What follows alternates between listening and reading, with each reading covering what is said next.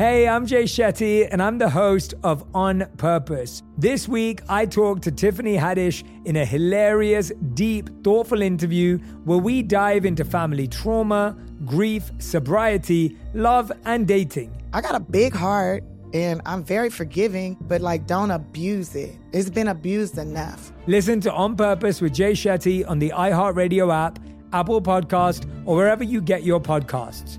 Trust me, you won't want to miss this one. Imagine you ask two people the same seven questions. I'm Minnie Driver, and this was the idea I set out to explore in my podcast, Minnie Questions. This year, we bring a whole new group of guests to answer the same seven questions, including Courteney Cox, Rob Delaney, Liz Phair, and many, many more. Join me on season three of Minnie Questions on the iHeartRadio app, Apple Podcasts, or wherever you get your favorite podcasts. Seven questions, limitless answers. Listen to the highly anticipated 100th episode of Tank and Jay Valentine's R&B Money podcast with artist Chris Brown. Even working with you from Keri Hilson, Adonis. Mm-hmm. Back in the day, I was 15, 14 doing that album. So like I said, I was in school like, Yeah. okay, this is how you do it. This is how you make a song. There's a verse, a pre-chorus, and then a hook. I didn't know none of that. You learned that over a summer, bro. That's what it felt like. That's what it felt like. Listen to R&B Money on the Black Effect Podcast Network, iHeartRadio app, or wherever you get your podcasts.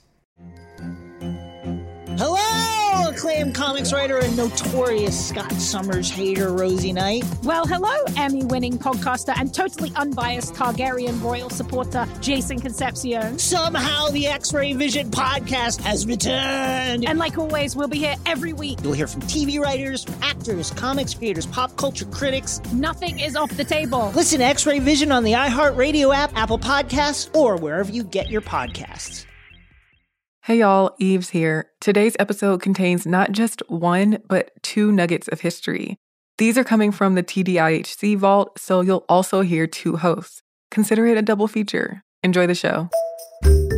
Welcome to this day in history class from howstuffworks.com and from the desk of Stuff You Missed in History class. It's the show where we explore the past one day at a time with a quick look at what happened today in history. Hello and welcome to the podcast. I'm Tracy V. Wilson and it's August 9th. Elizabeth Schuyler Hamilton was born on this day in 1757. Of course, she was born Elizabeth Schuyler. She had two sisters, Angelica and Peggy, five other brothers and sisters as well. She didn't get the Hamilton until December 14th, 1870, when she married a man named Alexander. But he has his own biography by Ron Chernow and, of course, that colossally successful Broadway musical, so we don't really need to dwell on him. But let's do just get one thing out of the way. That musical makes very much of Angelica Schuyler's affection for Alexander Hamilton, but Angelica had eloped with John Barker Church back in 1777. The fact that Angelica and Alexander were both married protected them from some scrutiny when it came to their flirtatious friendship, which was definitely very close and it was definitely very flirty. And they definitely did have a whole letter exchange about punctuation and whether it intended to change the meaning of the letter, but it's not clear whether this relationship ever went beyond this flirtiness.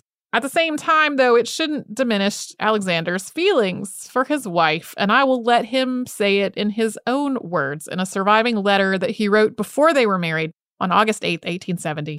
You are certainly a little sorceress and have bewitched me, for you have made me disrelish everything that used to please me, and have rendered me as restless and unsatisfied with all about me as if I was the inhabitant of another world and had nothing in common with this. Two of them also had eight children together. Around the turn of the 19th century, Elizabeth Schuyler Hamilton's life saw a series of tragedies and upsets. Her husband, in spite of that beautiful letter he wrote to her so much earlier, had a torrid affair and he wrote it all down and published it in 1797. Her sister Peggy died after a long illness in 1804. Her son Philip died that November in a duel. Alexander Hamilton died following another duel with Aaron Burr on July 11th of 1804, and Eliza's father died in November of that year. This would have been enough grief to crush any person, but Hamilton spent the rest of her life dedicated to charitable works. And she did this even though she had very little money of her own after Alexander's death.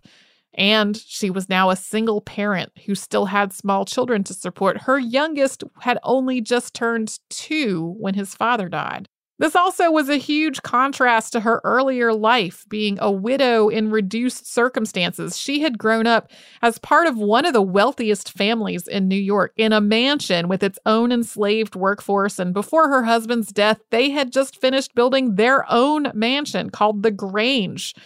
She lost that to pay her husband's debts after he died and was only able to repurchase it later due to the generosity of others. But with two other women, she founded the first private orphanage in New York in 1806, and she worked with it extensively until 1848. This organization still exists today as Graham Windham, which serves thousands of children and families in New York every year.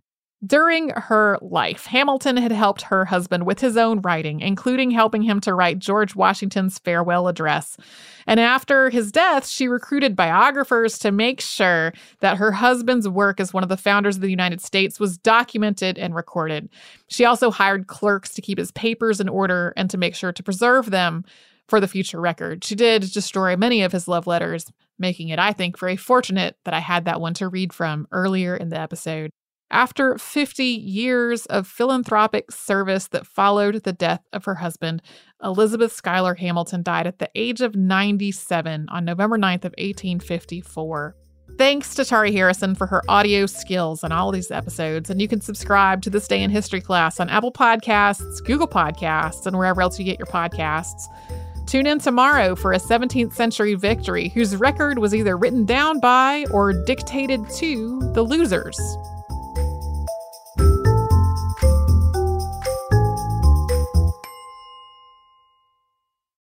This is the story of the one. As a maintenance engineer, he hears things differently. To the untrained ear, everything on his shop floor might sound fine, but he can hear gears grinding or a belt slipping. So he steps in to fix the problem at hand before it gets out of hand. And he knows Grainger's got the right product he needs to get the job done, which is music to his ears. Call, clickgrainger.com, or just stop by. Grainger, for the ones who get it done. I am the ferryman. In the shadows of the afterlife, the ferryman of souls guides America's most influential spirits to their eternal rest. Where are you taking me? Are you death? This road is not on any map. How much for a ticket? All I ask for in payment is a tale. I don't know who got to Kennedy first. And the devastation those first bombs caused. I've never been to hell, but I know intimately the hymns of the damned. All 12 episodes of The Passage are available now. Listen on the iHeartRadio app, Apple Podcasts, or wherever you listen to podcasts.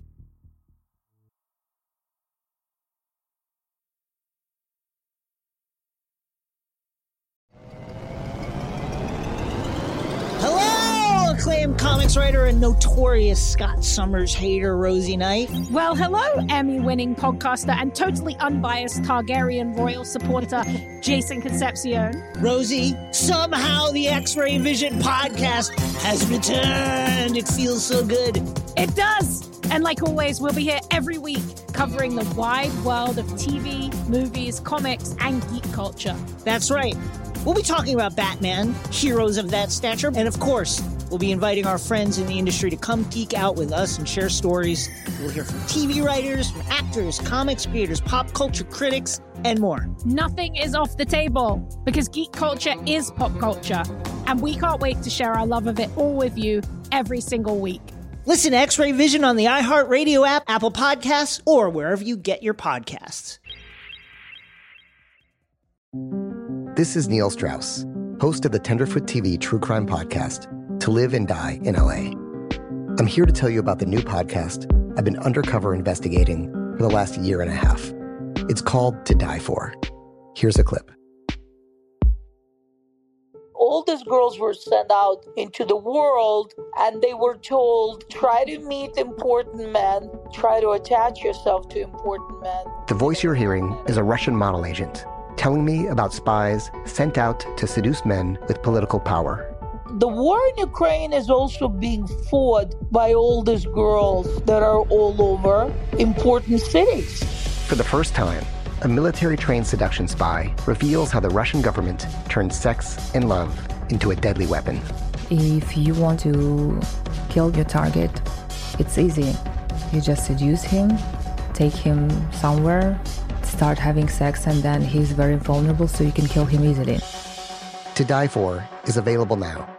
Listen for free on the iHeartRadio app, Apple Podcasts, or wherever you get your podcasts.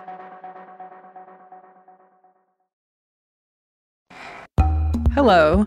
Welcome to This Day in History class, where we flip through the book of history and bring you a new page every day.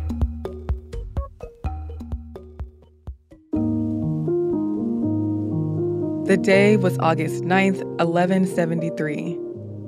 Construction began on the Leaning Tower of Pisa, a monument now famous for its unstable foundation and four degree lean. In 1172, the widow Berta of Bernardo left 60 soldi, or gold coins, to the Opera Campaniles Petrarum Sancta Maria. The organization used these coins to buy stones to build the base of a bell tower. On August 9, 1173, the foundation stones were laid for a white marble bell tower for the cathedral complex in Pisa, Italy. Besides the Pisa Cathedral and Campanile, or freestanding bell tower, the complex also included a baptistry and cemetery. The architect of the design for the tower is unknown, but the tower was set to be 185 feet, or 56 meters tall. It was built in a circular ditch on ground made of clay, fine sand, and shells. But by the time three of the tower's eight stories were built, about five years after construction began, it became clear that the building's foundation was settling unevenly on the ground. That was causing it to tilt slightly. But construction came to a halt since war broke out between the city states in Italy. During this break, the foundation was given time to settle, which probably kept the tower from falling. Construction on the tower did not begin again until 1272, almost a century later. Giovanni di Simone, the new chief engineer on the project, added extra masonry to the short side of the tower to try to fix the lean. But the tower sunk even further with that additional weight. By 1278, when construction once again stopped, the tower tilted to the south by about one degree, or about 2.7 feet. As construction continued and builders attempted to correct the lean, the degree of the angle only increased. By 1360, it was at about 1.6 degrees. There are two spiral staircases inside of the building. When work on the bell chamber began, builders added six steps from the seventh cornice to the bell chamber's floor on the south side, but only built four steps on the north side. The tower was completed around 1370. Seven bells were installed in it, the largest of which was put up in 1655. But despite attempts to correct the lean, through methods like reinforcement and cement grouting, the building kept inching toward collapse. It reached a tilt of about 5.5 degrees, or 15 feet, by 1990. At this point, the Tower of Pisa was closed and engineers worked on straightening it. They managed to decrease the lean by more than a foot, and the tower straightened even more over the following years. The Leaning Tower of Pisa is projected to stay stable for the next two centuries, unless some kind of natural disaster happens that affects its stability. The cathedral complex is now known as the Piazza dei Miracoli, or Square of Miracles. I'm Eve Jeffcoat, and hopefully, you know a little more about history today than you did yesterday. If there's something that I missed in an episode, you can share it with everybody else on Twitter, Instagram, or Facebook at TDIHC Podcast. Thanks for showing up. We'll meet here again tomorrow.